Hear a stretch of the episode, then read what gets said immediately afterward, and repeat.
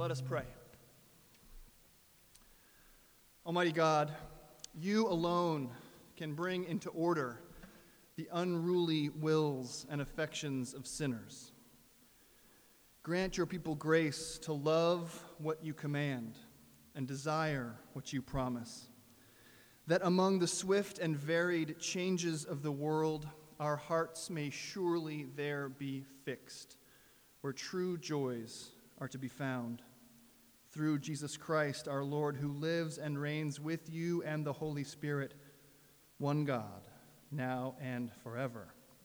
Amen. Please be seated.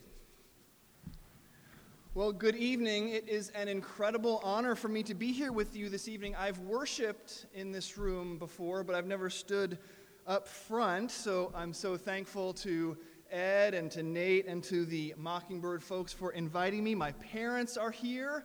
The pressure is on. Uh, I feel sure that that's how the reformers would want me to feel before talking about grace, intense pressure to perform well. But don't worry, I plan to rise to the occasion. Um, you can take this to the bank. You're getting my best tonight. I had this whole opening joke about how the sound guy messed up and I was supposed to enter to Duran Duran's Hungry Like the Wolf. But see, I sort of thought that was a C plus joke, right? So I, you know what I did? I cut it. C- cut it right out of the talk. You're not going to hear that joke. No C plus jokes for you tonight. Only A plus material.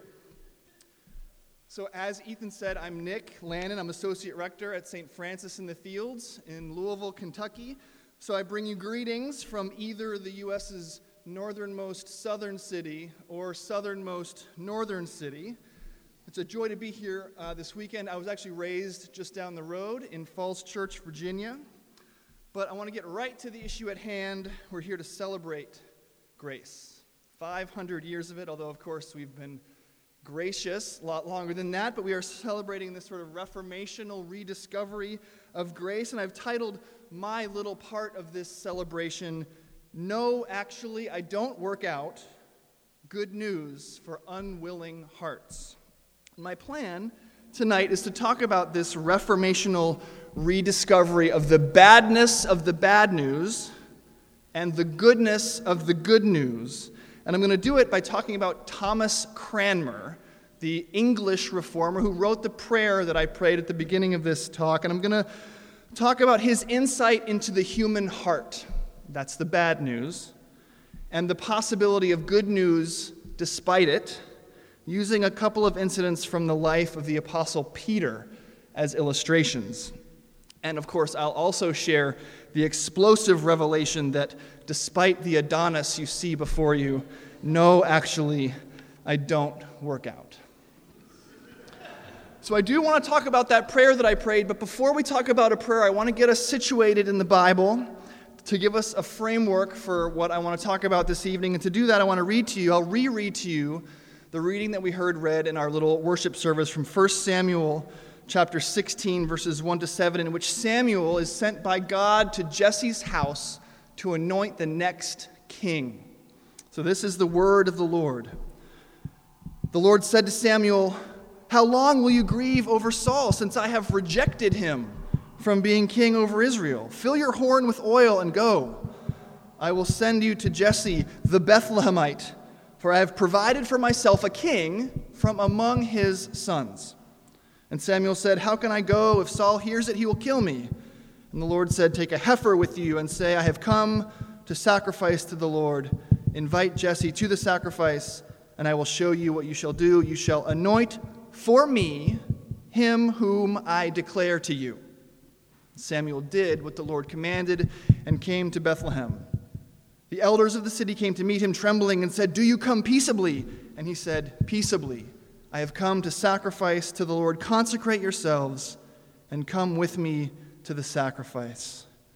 And he consecrated Jesse and his sons and invited them to the sacrifice. He's inviting the sons, the potential candidates for the next king to come before him. And when they came, he looked upon Eliab and thought, Surely the Lord's anointed is before him.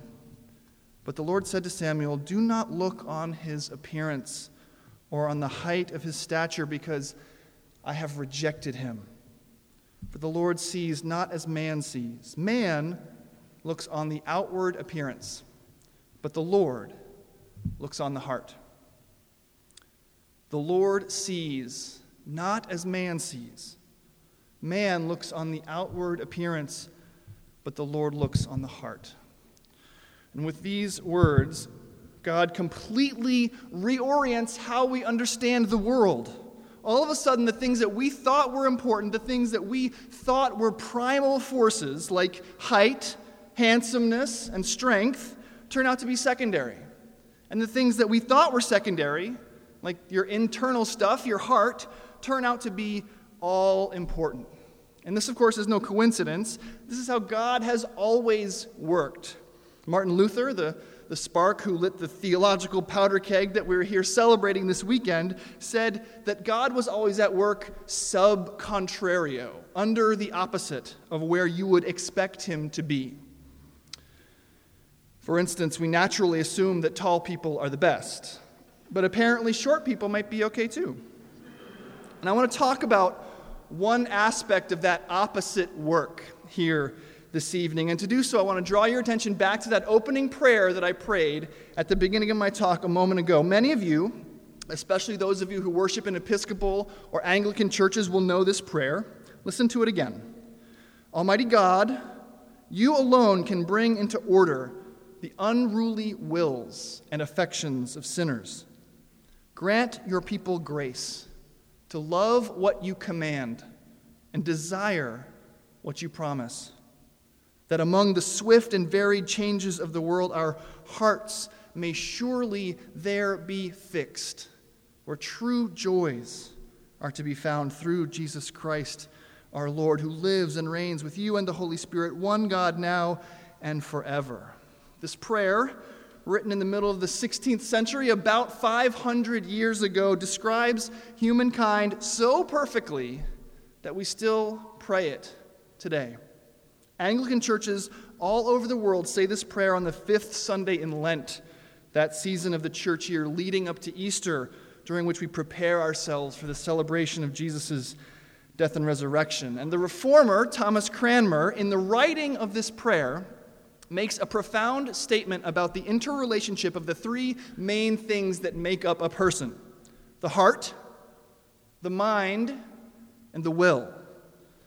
And he's also giving us great insight into the bad news about human nature and the good news of the gospel of Jesus Christ. And so that's what I want to talk to you a little bit about this evening. Nothing important, just your heart, your mind, your will, and the gospel of Jesus Christ. But before I get there, I want to begin with a story. I've always been a basketball player. I've always been skinny. Uh, well, until I graduated from college, I was skinny. Um, now I'm just sort of fluffy. Um, but I've never been, I've never been strong, and that's, that's the key point that I'm trying to make here. I can, I can see you all writing that into your notes. Key point Lannon never strong. But to play basketball and to play it well at a really high level, a certain level of strength is required that I never had. And during my junior year of college, when I was probably playing the best basketball of my life, I was six feet five inches tall and I weighed 185 pounds.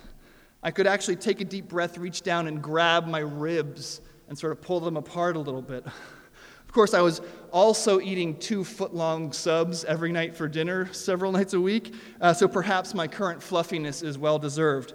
Um, but the point, and I promise you there's a point to all of this, is that everyone I ever played basketball with says, Gosh, you're really good, but you should work out.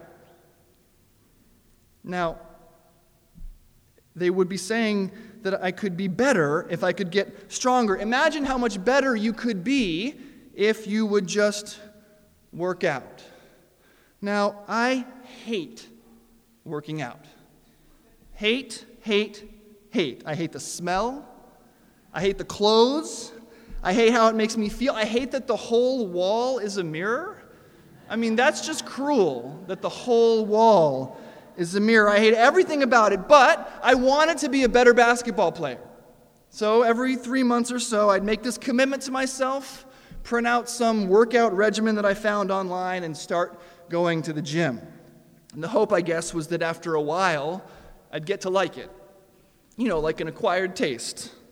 F- fake it till you make it. And this is how we think things work. This is how we think life goes. This is how we imagine the relationship between the heart and the will and the mind works, right? Your mind makes a decision. In my case, I want to be better at basketball. That means working out, so I will work out. Then, once your mind makes a decision, you apply your will. The path to accomplishing the thing your mind chooses isn't always easy, so you've got to invoke your willpower. If you want to be a doctor, you've got to go to med school, a lawyer, law school. If you want to be strong, you've got to work out. You might hate it, but it's necessary, so you do it. And then the idea is your heart will come around eventually. One day you hope to find yourself loving the thing you used to hate. So, in a nutshell, we act as if the way things works is this what the mind chooses, the will works for, and the heart will catch up. That sounds normal, right? That's how we live every day of our lives. That's how we think it works. Except my heart never came around. Remember how I said I'd start working out every three months? That's because I'd quit every time after a week, every single time. My hatred was just too strong. It wasn't until several years later when I agreed to wake up at 5 a.m. to go to the YMCA gym with two guys I barely knew that I had my breakthrough, my epiphany. Again, I did it for about a week before my eyes were opened, the scales fell off, and I realized how much I hated it. And so I quit for good. I have not lifted a weight since, not an ounce. Now I lift forkfuls of General Tso's chicken.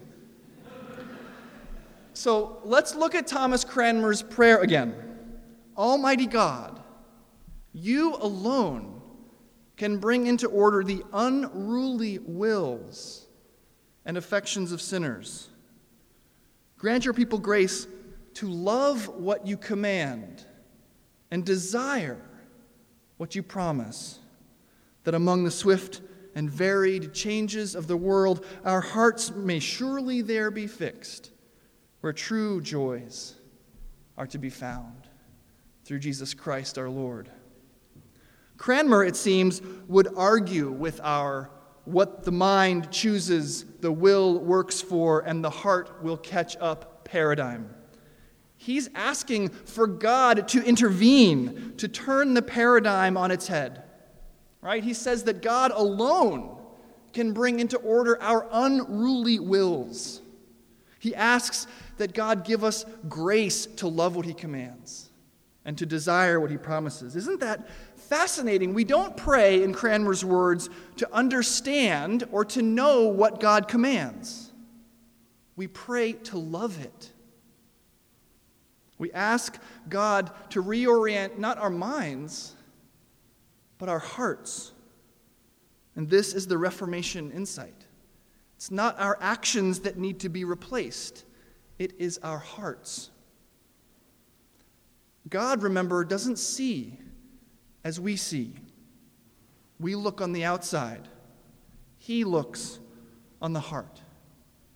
And the reason that Cranmer has us pray this way for a new heart is that he knows that our paradigm is completely backwards. We imagine, remember, that our mind makes a decision and then we apply our wills and our heart will catch up. If we choose to obey God's commands, honor your father and mother, turn the other cheek, love your enemies, give away all you have, and work hard at it, the heart the love, well, we hope that will come around later. But it doesn't. Just like with me and my workout, when you're working hard to follow commandments, love doesn't come. Exhaustion comes. Resentment comes. The realities of actual life reveal that our paradigm is backward. Let me tell you how it really works. What the heart desires, the will chooses, and the mind justifies. The order is completely reversed. The mind is the last thing to get involved. What the heart desires, the will chooses, and the mind justifies. That's how Ashley Null, perhaps the world's foremost Cranmer expert, summed up Cranmer's anthropology, his theology of the human person, his description of how we human beings actually work. What the heart desires, the will chooses, and the mind justifies. Now, for the self aware, this is obviously true, despite the fact that we continually act as if the other is. What the heart desires, the will chooses, and then the mind justifies. And we're all well acquainted with this. I had to follow my heart, we say. The heart wants what the heart wants, we shrug, acknowledging our powerlessness. Anyone who's ever been attracted to somebody who wasn't their spouse knows that this is true. The heart desires, and the will chooses. Anyone who's ever promised themselves that they'll never again eat a whole sleeve of Oreos at midnight knows that this is true. The heart desires, and the will chooses. And then our minds. We're not lusting, we're just appreciating the beauty of God's creation. The mind justifies. We're not gluttonous. This is the last sleeve, and we swear we're not going to buy the 10 sleeve box the next time we're at Costco. The mind justifies. We do whatever it is that our heart desires and then try to figure out a good excuse for our behavior. I was in love. What the heart desires, the will chooses, and the mind justifies. St. Paul provides the biblical evidence for this new paradigm by describing every human being perfectly in Romans 7. I do not understand what I do, he says. For what I want to do, I do not do, but what I hate, I do. For I have the desire to do what is good, but I cannot carry it out. For I do not do the good I want to do, but the evil I do not want to do, this I keep on doing. Paul knows that his mind and his will are slaves to his heart. And when his heart isn't set on the right things, there's nothing he can do to stop himself. And we find ourselves right there with him. The heart wants what the heart wants, we say. Jeremiah 17:9 says that the heart is deceitful above all things and desperately sick. Who can understand it? The Lord tells Samuel that he's not choosing the eldest, strongest, most handsome son to be the king because he doesn't see as humans see. We look at the surface, says God, but he looks at the heart. And the crazy thing is, we hear that as though it's good news. But that's backwards too. I would much rather have God looking at my outsides than at my heart. I can keep my surface pretty shipshape, except for the General Tso's chicken. It's when you get into my heart, into my twisted desires, my selfish ambition, my deep seated sinful nature that things start getting really ugly. Jeremiah is completely right. My heart and yours are deceitful above all things and desperately sick. And this is why Cranmer cries out to God for an intervention. Grant us grace to love what you command. Fix our hearts where true joys are to be found. After writing that section in Romans 7 about not doing the things he wants to do and being compelled to do the things he hates, Paul cries out for an intervention too. Knowing Jeremiah's words to be true, that our hearts are desperately sick, Paul calls out in agony, Who will rescue me from this body of death. Who will rescue me from this body of death? is the cry of every person who realizes that they are being led around by a deceitful, unwilling heart at the mercy of its sinful desires. And all of a sudden, like that, this revolutionary idea that what the heart chooses, the will works for, and the mind justifies becomes so much more than just an interesting intellectual exercise. It changes everything. And to see how, I want to tell you a couple more stories, two specifically from the life of the Apostle Peter. When Jesus came into the district of Caesarea Philippi, he asked his disciples, Who do people say that the Son of Man is? And they said, Some say John the Baptist, but others Elijah, and still others Jeremiah or one of the prophets. This is from Matthew, beginning in the 16th chapter and 13th verse. Jesus said to them, But who do you say that I am? And Simon Peter answered, you are the Messiah, the Son of the living God. And Jesus answered him, Blessed are you, Simon, son of Jonah. Flesh and blood has not revealed this to you, but my Father in heaven. And I tell you, you are Peter, and on this rock I will build my church, and the gates of Hades will not prevail against it. Jesus began to show his disciples that he must go to Jerusalem and undergo great suffering at the hands of the elders and chief priests and scribes and be killed, and on the third day be raised. And Peter, like three sentences later, took him aside and began to rebuke him, saying, God forbid it, Lord, this must never happen to you. But he turned and said to Peter, Get behind me, Satan. You are a stumbling block to me for you are setting your mind not on divine things, but on human things. Now, Peter's bipolar responses here. First, correctly identifying Jesus as the Messiah, Son of the living God, and then immediately refusing to accept that Jesus needed to do what the Messiah had come to do, are a picture of a human person whose mind and will are totally bound to the desires of his heart. See, Peter's confusion about exactly who Jesus was and what he came to do reminds me of something that happened to me many years ago. I was an intern at a church, and one of my duties was to lead a praise band for a contemporary worship service that we were doing. Uh, the associate rector of that church was a blessed man named Norm Reeby. I only mention his name because he's the hero of this story. Father Reeby was very old, or at least I thought of him as old at the time. Now that, now that I'm an associate rector, I'm a little worried about how old I probably seem to those meddling kids at my church. Um, anyway, at that time, I was unable to see him as a blessed man. I just saw him as sort of a crotchety old guy. This was, of course, before I came an old and crotchety associate rector myself. Father Reeby always seemed to me to be the kind of guy who'd yell, Get off my lawn at the neighborhood kids. Now I yell that kind of thing at my own kids.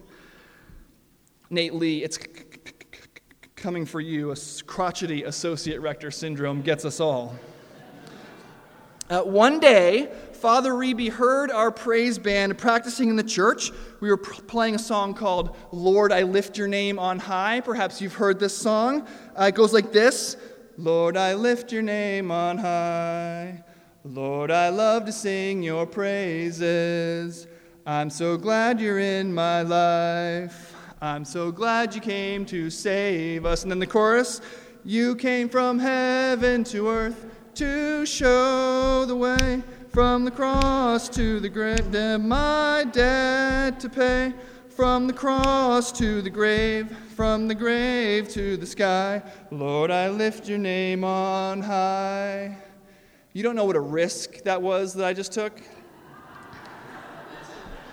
That's a nice song, right? it's a little 80s, but nice. Well, not nice for Norm Reeby. He came storming up the aisle of the church toward me, right up into my face, and told me that he hated that song. Why? Well, according to Father Reeby, the message is all wrong. You see, he said, Jesus didn't come to show the way, Jesus came to be the way. And not knowing any better, I dismissed that blessed man's critique as just more get off my lawn griping, the ravings of a way past his prime madman, a chronic sufferer of crotchety associate rector syndrome. But he was exactly right. And the confusion propagated by, Lord, I lift your name on high, is the same confusion evidenced by Peter in that passage from Matthew. Peter, it seems to me, is like most of us would have been, totally captive to the desires of his heart. He wanted Jesus to stay and show him the way. And to properly do that, Jesus couldn't die. He needed to stay around to be a good example. Peter didn't understand that Jesus didn't come to show the way, he came to be the way, and to do that, he absolutely did have to die. You see, we're not saved by Jesus' good example. We are saved by Jesus' death and resurrection. And when Peter says, This must never happen to you, Jesus could not be more clear. Get behind me, Satan. You are a stumbling block to me, for you are setting your mind not on divine things, but on human things. In other words, you are setting your mind on my showing the way because you want this to be about what you can do, and not on my being the way, the good news about what I will do for you. Human things are what you can do for God, divine things are what God has done for you. And this is the connection between Cranmer's prayer and Peter's confusion, a confusion that we all share. If our minds could choose, and our wills could be applied, and our hearts could catch up, it would be enough that Jesus came to show the way. Because we would just need direction not a Savior. But our minds can't choose, our wills can't be applied. Our bound and broken hearts lead us around like slaves, and so we need so much more than a good example we can choose to follow. We need a Savior. We don't need a Jesus who came to show the way. We need a Jesus who came to be the way. Another example of this confusion can be seen in Matthew chapter 14 when Peter briefly walks on the water toward Jesus. Remember what he says Lord, if it is you, command me to come to you on the water. The chutzpah of this guy, right? The faith of Peter is rightly lauded here. He's got the guts to step out of the boat onto the water and start walking. Peter is a fisherman. He's got lots of water experience. He knows what happens to people who are in the water but not in a boat. They sink. But just for a moment, Peter doesn't. Peter is walking on the water. But then what happens? Matthew says that he notices the strong wind and becomes frightened and begins to sink. That then we're so often told is Peter's critical mistake. He was faithful enough to begin his walk on the water, but not faithful enough to finish it. He took his eyes off of Jesus. Don't make that mistake. And listen, that's fine. That's pretty good advice, right? Leave your eyes on Jesus. We should stay focused on Jesus. We shouldn't let our fears convince us that God doesn't have sufficient power or that he doesn't care.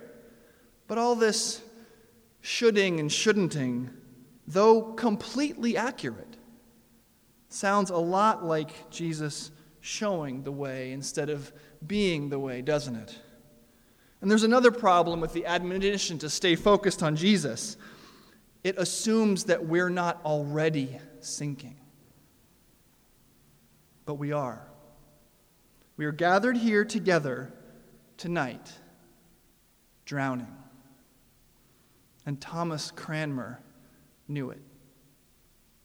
If I stand up here and encourage you to have the faith of Peter, to believe in the power of Christ so strongly that you're willing to get out of the boat and walk on the water. But then I admonish you not to make the mistake that Peter did. Don't take your eyes off of Jesus. I'm assuming that you're either still in the boat or still successfully walking on the water. Get out of that boat. Have a powerful faith, I might be saying. Or you can do it. Keep walking on that water. Finish the way you started. Keep your eyes fixed straight ahead on Jesus. But you see the presupposition, don't you? I'm assuming that you have an ability that Cranmer, as he composed his powerful prayer, knew that you didn't have. I'm assuming that you have the ability to look at a problem and use your mind and your will to address it, that your heart will catch up later. The problem is that if you're anything like me, or my friends, or the people sitting to the right or left of you in the pews, or anybody I know in the world, exhortation and admonition come too late. The problem is your broken and twisted heart. You didn't come to a conference on grace in 2017 to hear me give you good advice, or to encourage you to step out in faith, or to admonish you to do better. You came here or to any church in 2017 for that matter, because you needed to. You needed it because your marriage fell apart, or because the most terrible secret in your life just became public knowledge. You're here because you can feel that there's a terrible disconnect between the way things are and the way things ought to be. You're here because a child has stopped talking to you or because a parent has failed you completely. You're here this evening because, like me, you're drowning. Well, I have good news for drowning people, good news for unwilling hearts. And the good news is this Christianity is not ultimately about good advice exhortation, or admonition. All these things have their place, and used in their place are a great benefit. But in the final analysis, they are just Jesus showing the way. They are not good news for drowning people. This is Matthew 14, verses 30 and 31. But when Peter noticed the strong wind, he became frightened. And beginning to sink, he cried out, Lord, save me. Jesus immediately reached out his hand and caught him. Jesus doesn't wait. He doesn't say to himself, Let's see how Peter reacts to this situation. Let's see if Peter can make a good decision and apply his will to the problem. Matthew says that Jesus' reaction is immediate. The story of Peter drowning is not about staying focused on Jesus, although that's a good thing. The story is about knowing that Jesus is focused on you. Jesus is not Peter's swim coach who's not going to do it for him, not going to take it easy, and really wants him to figure it out for himself. In fact, Jesus would be a terrible coach because instead of asking for an accomplishment from you and then encouraging you to do your best, Jesus gives you his own accomplishments for free. He does step in and do it for you. See, at first, he's much worse than a coach. He doesn't just want effort and hustle. He asks not for hard work, but for perfect obedience. Love your enemies. Give all you have to the poor. Be perfect as your Father in heaven is perfect. But then, after being worse, he becomes so much better. Asking for perfection, he gives us his perfection as a gift. He takes all your failure onto his shoulders and gives you all his goodness in exchange. Christianity is not about a Jesus who stands there encouraging us to swim more efficiently, a Jesus who came to show the way. Christianity is about a Jesus who rescues the drowning. And Cranmer's prayer, which beseeches God to bring into order the unruly wills and affections of sinners, and asks him to grant his people grace to love what he commands and desires what he promises in the midst of the swift and varied changes of the world, reveals the truth of our situation. We're not in the boat considering a rational decision and the application of our wills. We are already drowning, overcome by our unwilling and unruly hearts. Let's press pause here for just a second. I've told two stories Peter misunderstanding what Jesus came to do in one, and failing to success- successfully walk on water in the other. And both times, I told you that those stories were not about Jesus as example, or as encourager, or as coach. And listen, I can hear your objection. Jesus is a coach too, right? Jesus also came to show the way, didn't he? Isn't he also a good example? And yes, let's be clear Jesus did show the way. He did tell his followers all kinds of things that they could do. But these things, like turning the other cheek and giving away all you have to the poor and loving your enemies, these things were intended to show his followers that Jesus showing the way wasn't by itself enough. Our consistent failure to follow the path that Jesus showed meant that Jesus would have to walk the path himself. Showing the way wasn't ultimately why he came. Jesus would have to be the way, which of course was the plan all along. Remember, Jesus was the lamb slain before the foundation of the world. Jesus would have to do everything. And so, yes, Jesus did come to show the way, but that's not the end of the story. It never is. In fact, if that was the end of the story, the story always ends in tears. Because people who see Jesus primarily as a coach, as an encourager, who think Jesus came merely or even principally to show the way, they give it a shot for a while get burned out, and leave forever. And they run so far away that they don't even remember his name. But people who know Jesus as the Savior who rescues the drowning, a Jesus who came to be the way, they fall in love with him forever. So, my brothers and sisters, when you feel that you're drowning, don't delude yourself. Don't think, what can I do to stay on top of the water? Or what does my coach want from me? Or how can I make good decisions and apply my will to this problem? Do what Peter did cry, Lord, save me. Let me finish with one last story. A few weeks ago at St. Francis in Louisville, just as we were starting to process into the church for a service, we found a bracelet that someone had dropped on the ground. It was a What Would Jesus Do bracelet, but this one, unlike many of the several thousand WWJD bracelets that I'd seen before, had a cross attached. Now, tr- traditionally, these bracelets are supposed to make you think as you consider a situation that presents itself to you, as you come to a fork in the road, what Jesus would do in that same situation so that you can copy him.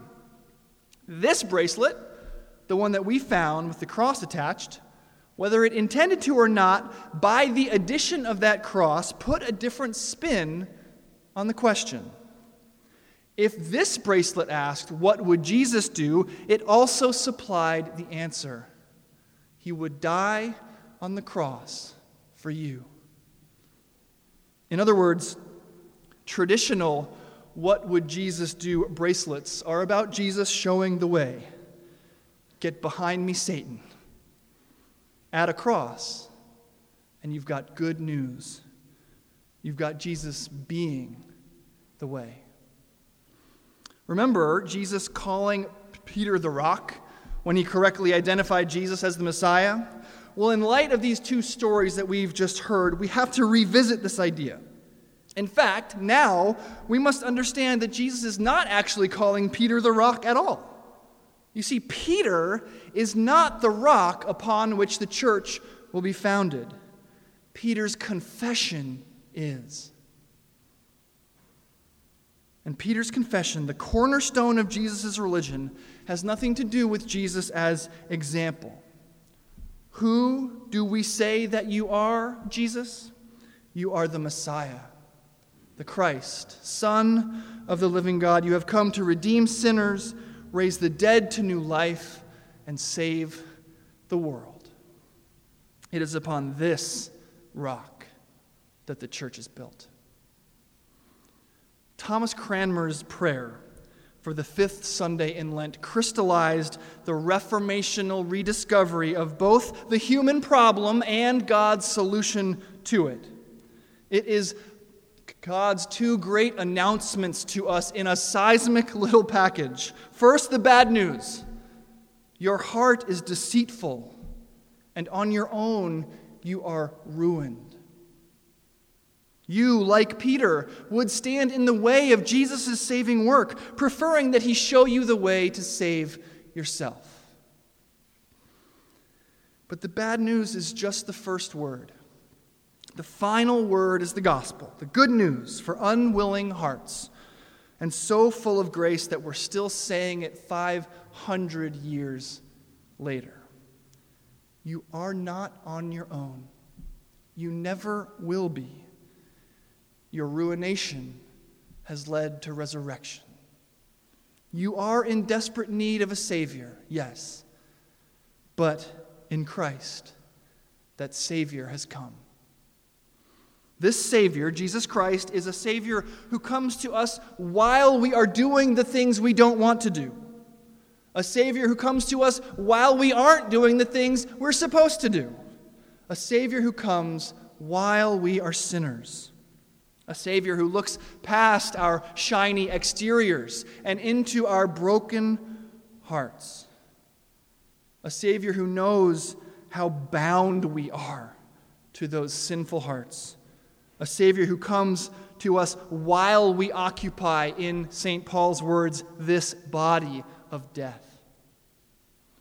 We have the one Savior the one and only Son of Almighty God, who by his sacrifice brought to fruition God's promise from Ezekiel 36 I will give you a new heart and a new spirit I will put within you. I will remove the heart of stone from you and give you a heart of flesh. Who will rescue us from this body of death? Thanks be to God, says Paul in the very next sentence, who saves through Jesus Christ our Lord. So, as we close, let us pray one more time. Almighty God, you alone can bring into order the unruly wills and affections of sinners. Grant your people grace to love what you command and desire what you promise. That among the swift and varied changes of the world, our hearts may surely there be fixed, where true joys are to be found. Through Jesus Christ our Lord, who lives and reigns with you and the Holy Spirit, one God, now and forever. Amen.